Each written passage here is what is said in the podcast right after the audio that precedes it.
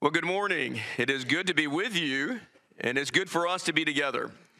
We do have a number of visitors that are with us today, and we are very grateful that you have come and you have granted us the blessing of your presence, and we extend you our welcome.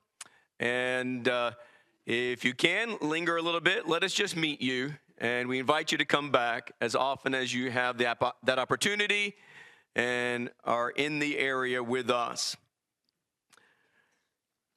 Our physical senses are the very means by which we communicate. It's how we discover and experience and actually come to know the world in which we live in. But not just the world, but also the Creator and Redeemer, God. Now, God is spirit. And a spirit is not fleshly like we are physically, but God sees and God hears and God feels and God speaks.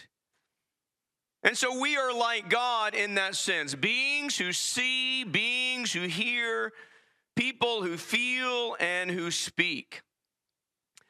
And even though we can do all those things like God, our Creator, in whom we are made in His image, even with that, there is a spiritual and moral danger that exists wherein we may have eyes to see which do not see, and we may have ears to hear, but we do not hear. And it is for that very reason that Jesus Christ, our Lord, our Savior, challenges us, even still today, through the scriptures that we read already in Matthew chapter 13, to use those senses that are God given to us, to use the God given senses that we have to truly know God and to truly know His will.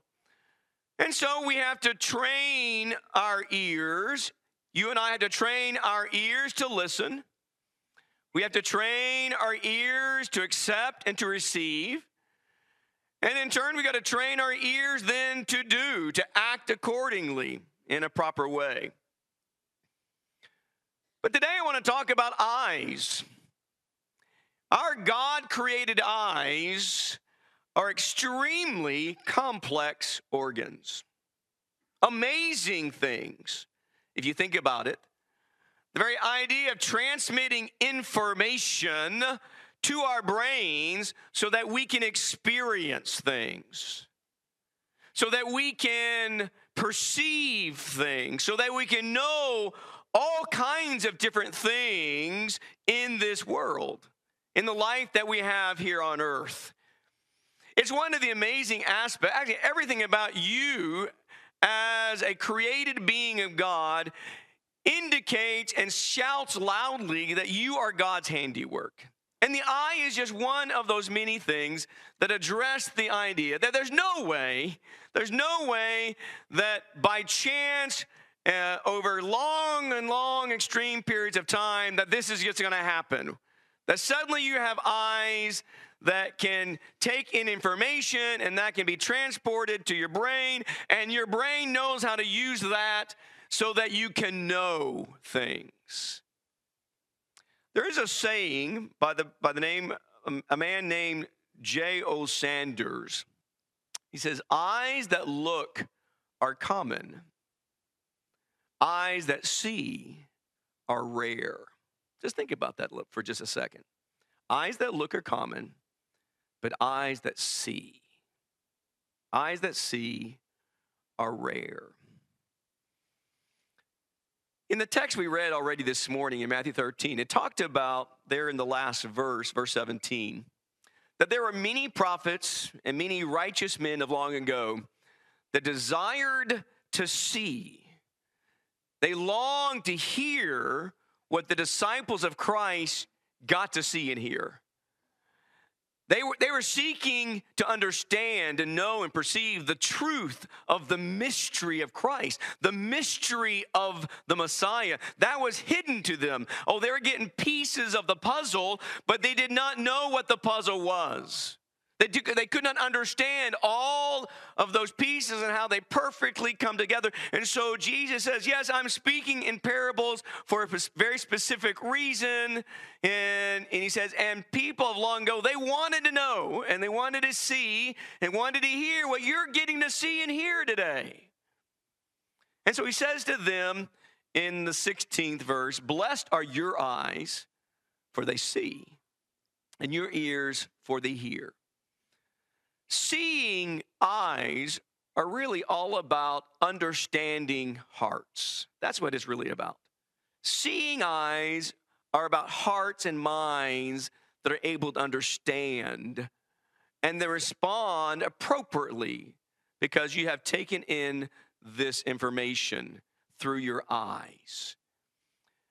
The prophet Elisha, go back to the Old Testament, and in 2 Kings chapter 6, is a well known story to Bible students about a, a, king of Syria that got mad at the prophet Elisha and, and wanted to you know, capture him so he couldn't stop or prevent him being able to continue to oppress the Israelites. And so he sends his army down to, to where Elisha lived. And he's gonna he's there to capture him. And the servant of Elisha gets up one morning in verse 15 of that sixth chapter of Second Kings, and he goes out. And when he goes out, he sees this army, this big army, the Syrian army surrounding their little town. And he runs back in and lets Elisha know about this. And Elisha responds in the 16th verse says, Don't be afraid, you know, do not fear, for those who are with us are more than those who are with them. And then in verse 17, that's the verse I want you to kind of think about very briefly here. In verse 17, and then he says, Then Elisha prayed. He prayed and said, O Lord, I pray, open his eyes that he may see. And the Lord opened the servant's eyes, and he saw. And what he saw was something that was amazingly wonderful, and how God was working, how God was protecting his prophet. Is here you've got a story about a prophet of God who prays for his, his attendant, for his servant, so that his eyes would be open and see what God was doing. Elisha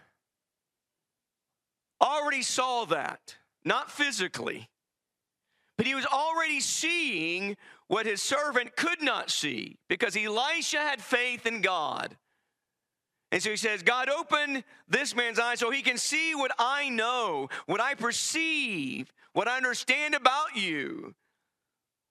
That there's more with us than them because, God, you are on our side. We need open eyes, open eyes of faith to see things that only God reveals to us in amazing ways. In Luke chapter 2, in Luke chapter 2, you come to another story about an elderly man named Simeon. In verse 25, we are introduced to this man. He said, There was a man in Jerusalem whose name was Simeon. This man was righteous and devout, looking for the consolation of Israel. And as you continue to glance at those verses and read, you see the Holy Spirit had told him that uh, he, he would you know, not experience death until he's seen the Lord's Messiah, seen God's anointed one, God's chosen one. And so then one day the Spirit moves Simeon to go to the temple in Jerusalem. And when, he's, when he arrives, lo and behold, there is Joseph, Mary, and baby Jesus. Notice what Simeon's reaction is. He goes up and sees and he takes Jesus into his arms and begins to bless God. And this is what, he, what is recorded for us. In verse 29, he says, Now, Lord, you're releasing your bondservant to depart in peace according to your word. For my eyes have seen your salvation. Think about that. He's holding baby Jesus. There he is, that cute little baby boy.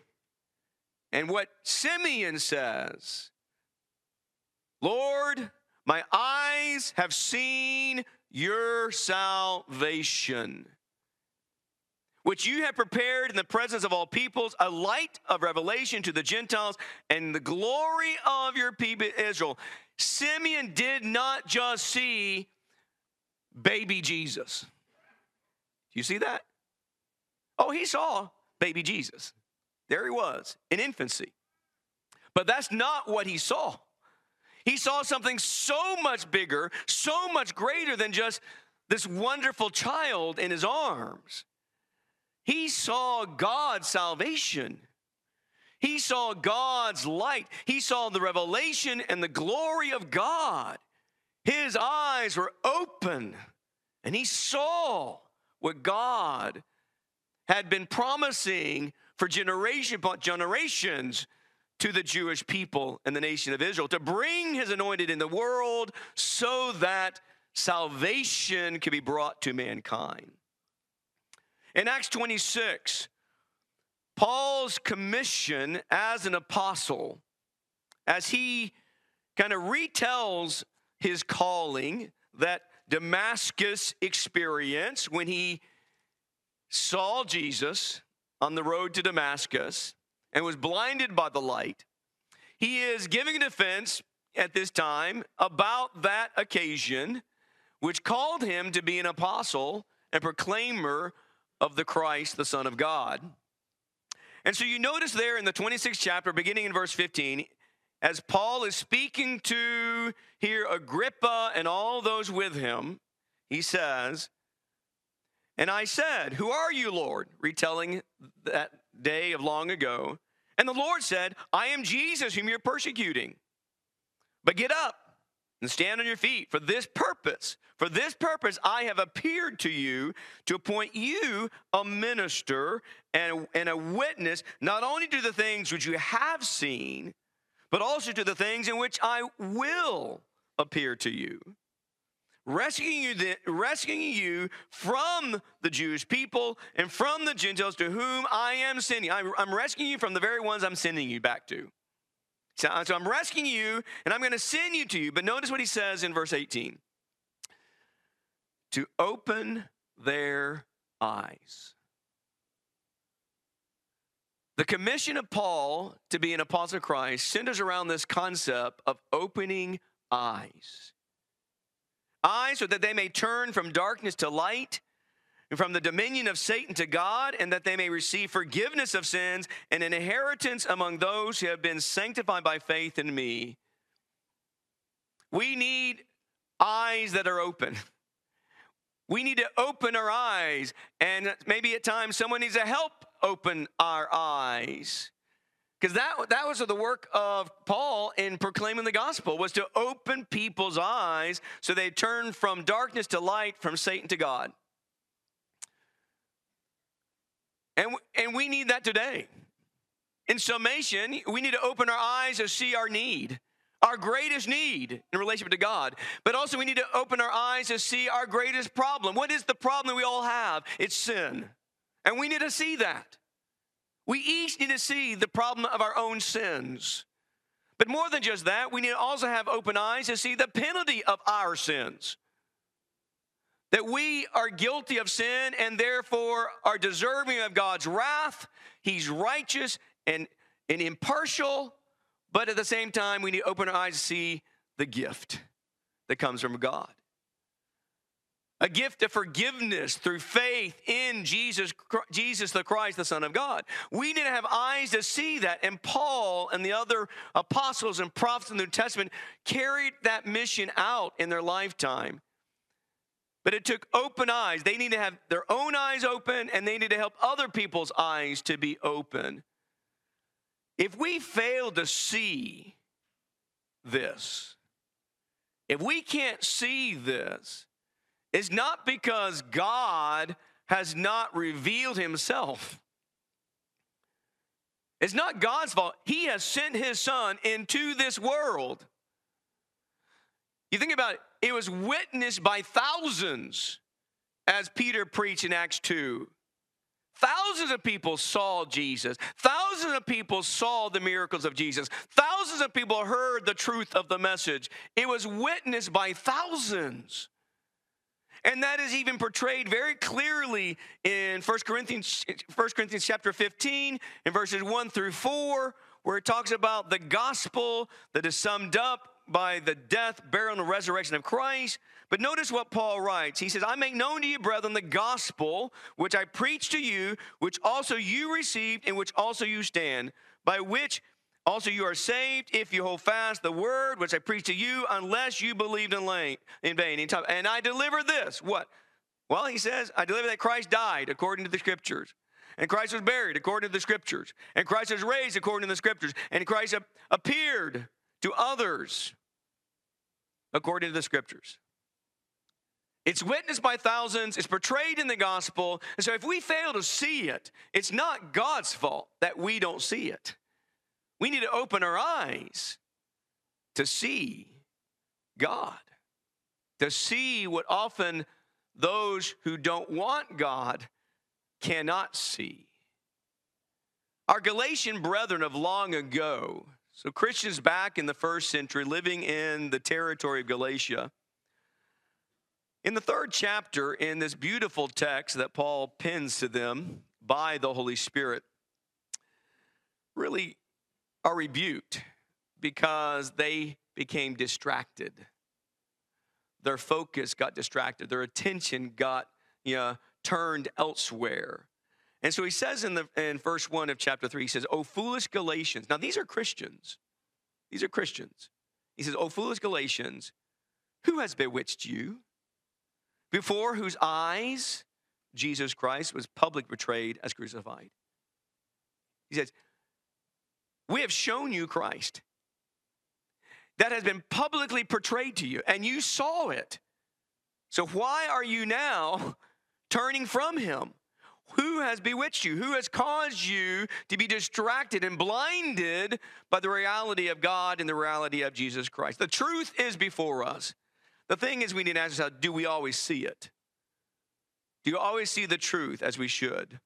Are we opening our eyes to perceive God's revelation? Are we opening our eyes to understand God's revelation? By faith, we see God. By faith, we see Jesus Christ. And by faith, we see that we must obey the Lord's words to be saved. But also, we need searching eyes.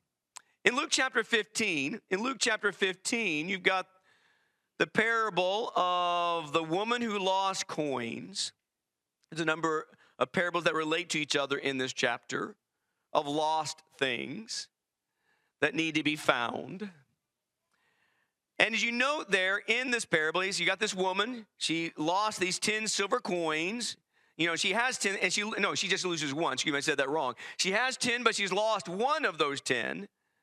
And so, and so she starts searching for it. And of course, in the parable, she finds it, and there's great rejoicing. And the point is, that's how God feels. That's how heaven feels when one sinner repents, turns to God, and is, is saved. There's great rejoicing because that the one that was lost is now found. But notice what kind of search did she make? He says, you know, if she has 10 silver coins and loses one, does not does she not light a lamp and sweep the house and search carefully until she finds it? Searching eyes are eyes that work diligently, looking and seeking. Yes, we need to open our eyes, but also we need to have the eyes that are going to search for it as well. The psalmist in Psalm 119 has written this in the 18th verse Open my eyes. So it's a prayer, it's a petition in this long psalm. He says, Open my eyes that I may see wondrous things from your law. What a beautiful prayer that is. What a beautiful heart that is to have that kind of heart that asks God, God, open my eyes so I can see the wonders of your word. Is that our approach?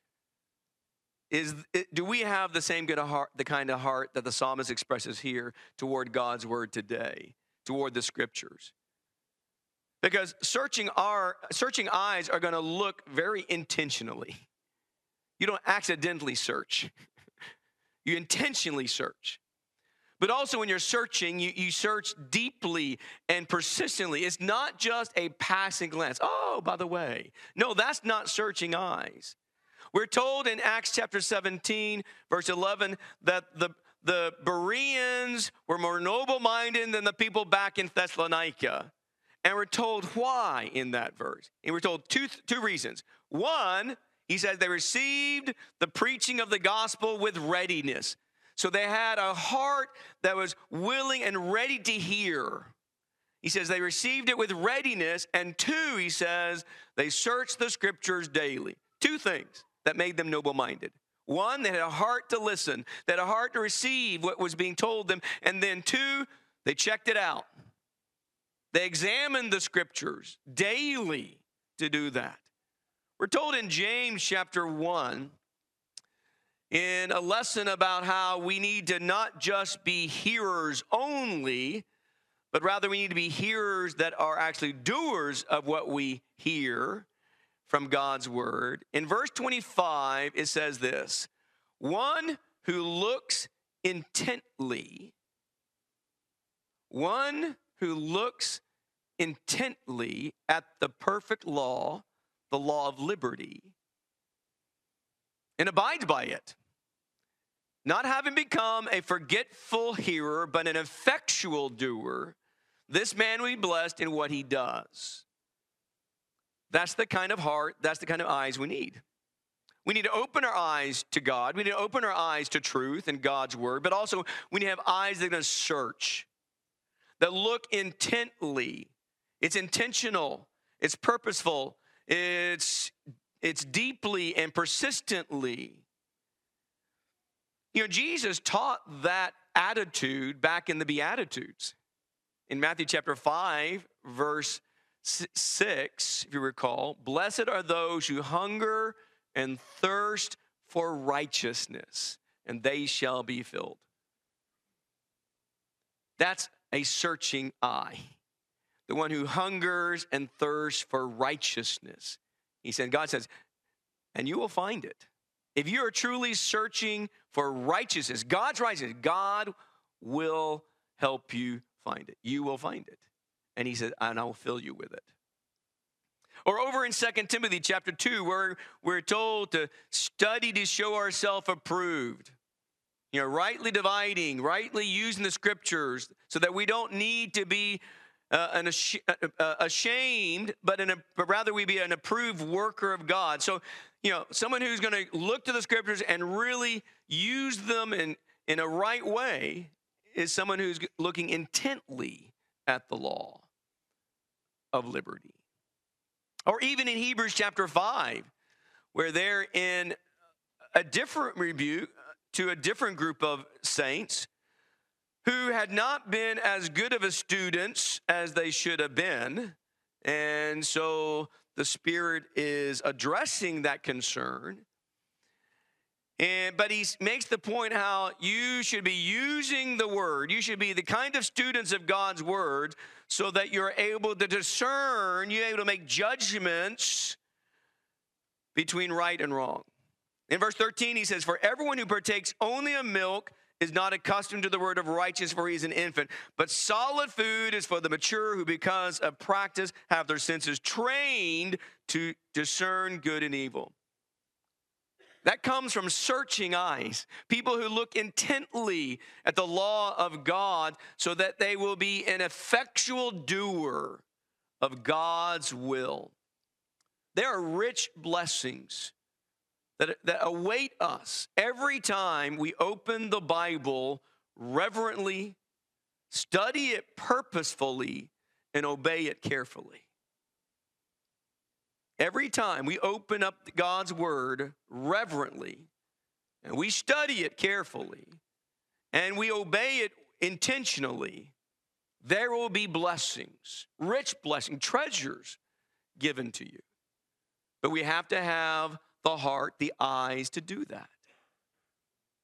But our eyes also, in a sense, affect our spiritual health because they are the very lamp to the body. Going back to the Sermon on the Mount, Matthew chapter 6. Sermon on the Mount in Matthew chapter 6. In verse 22 and 23, Jesus said this to them and to us still today through the living word of the Holy Spirit. He says, The eye is the lamp of the body.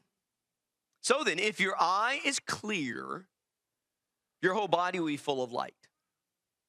But if your eye is bad, your whole body will be full of darkness.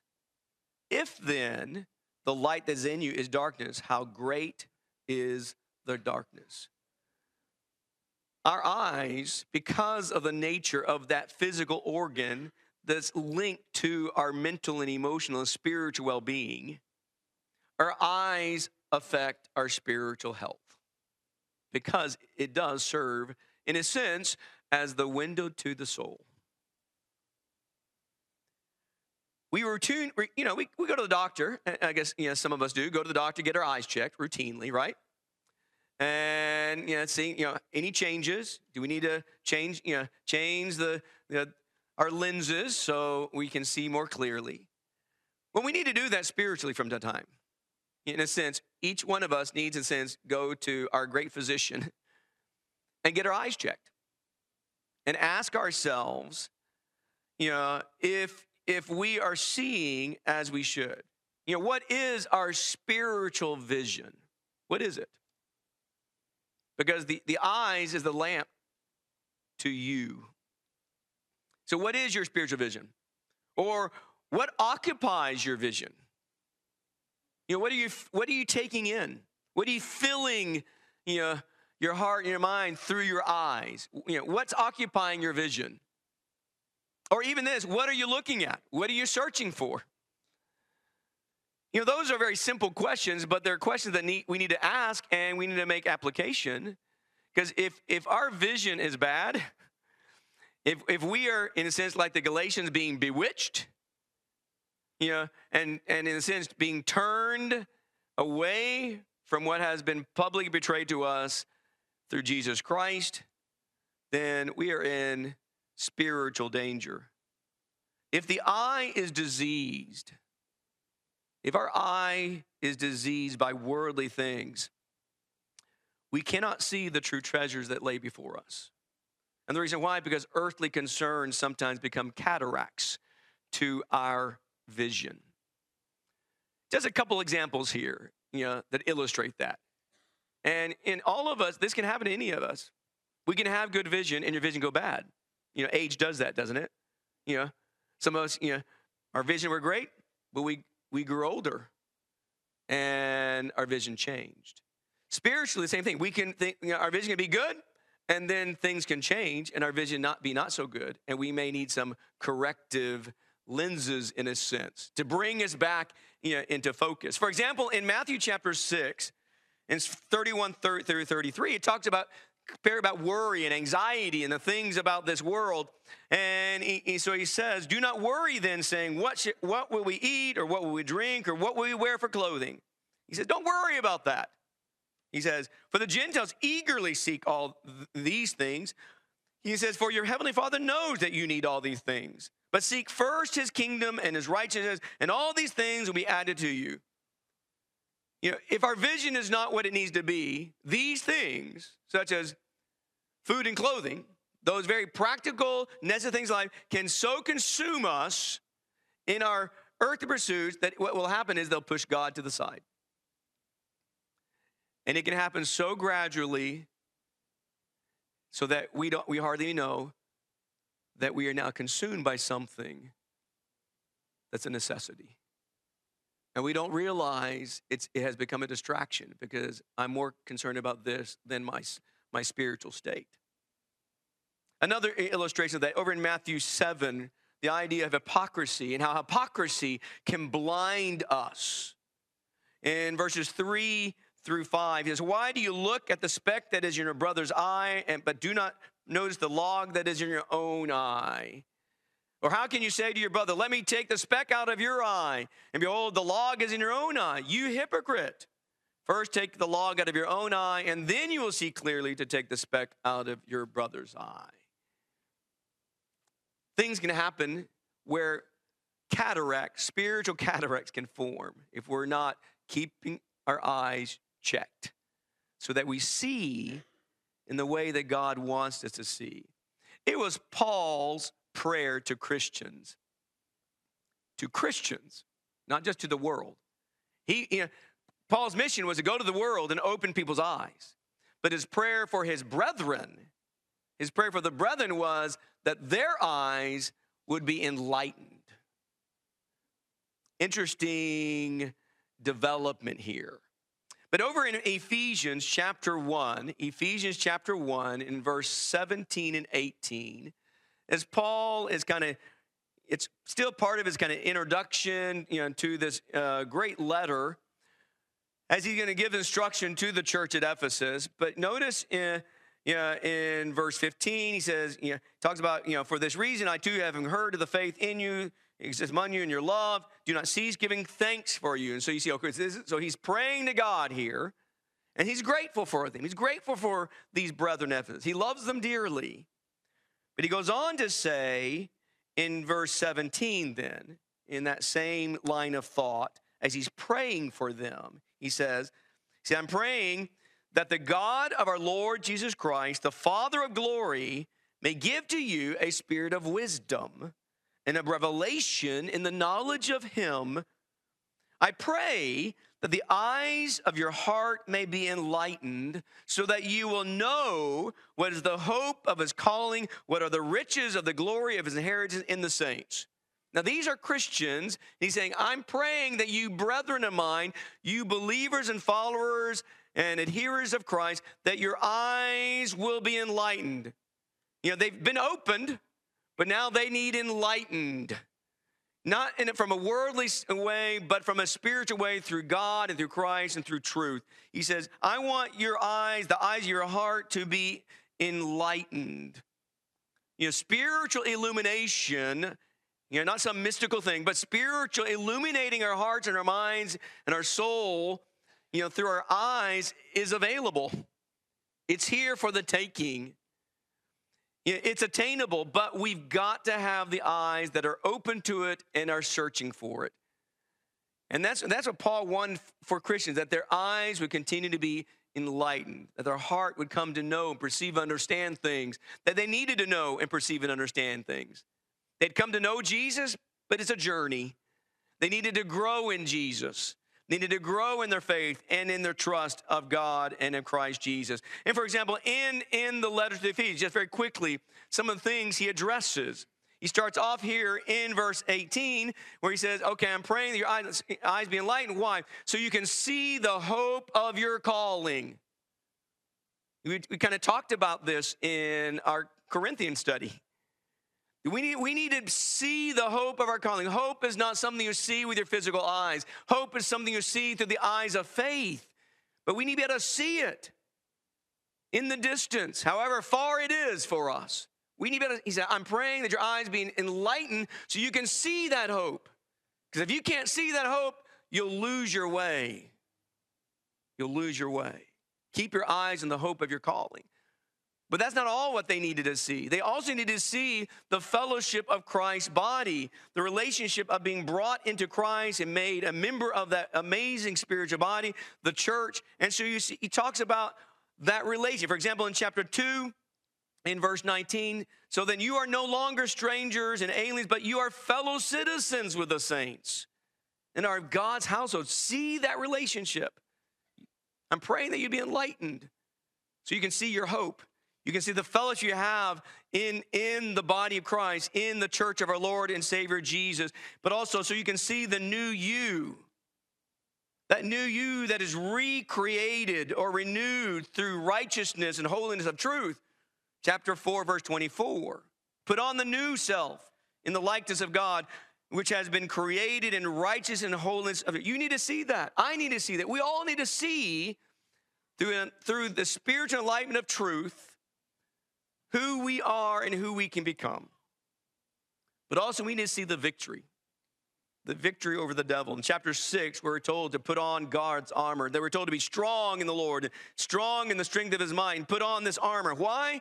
So you will be able to stand firm against the schemes of the devil.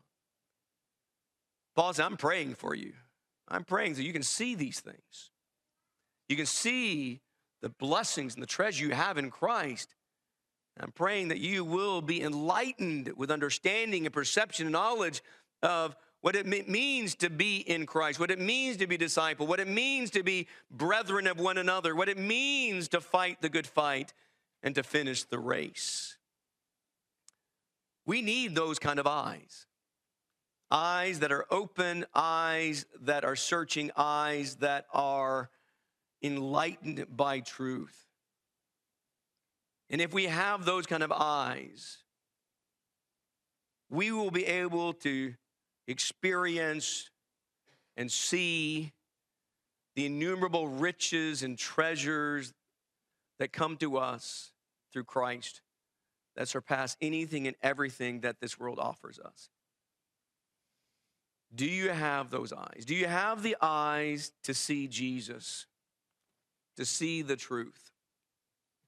You need to open them. Open them to see that Jesus is the Christ, the Son of the living God. And you need to search the truth to see what Jesus says you must do to be saved.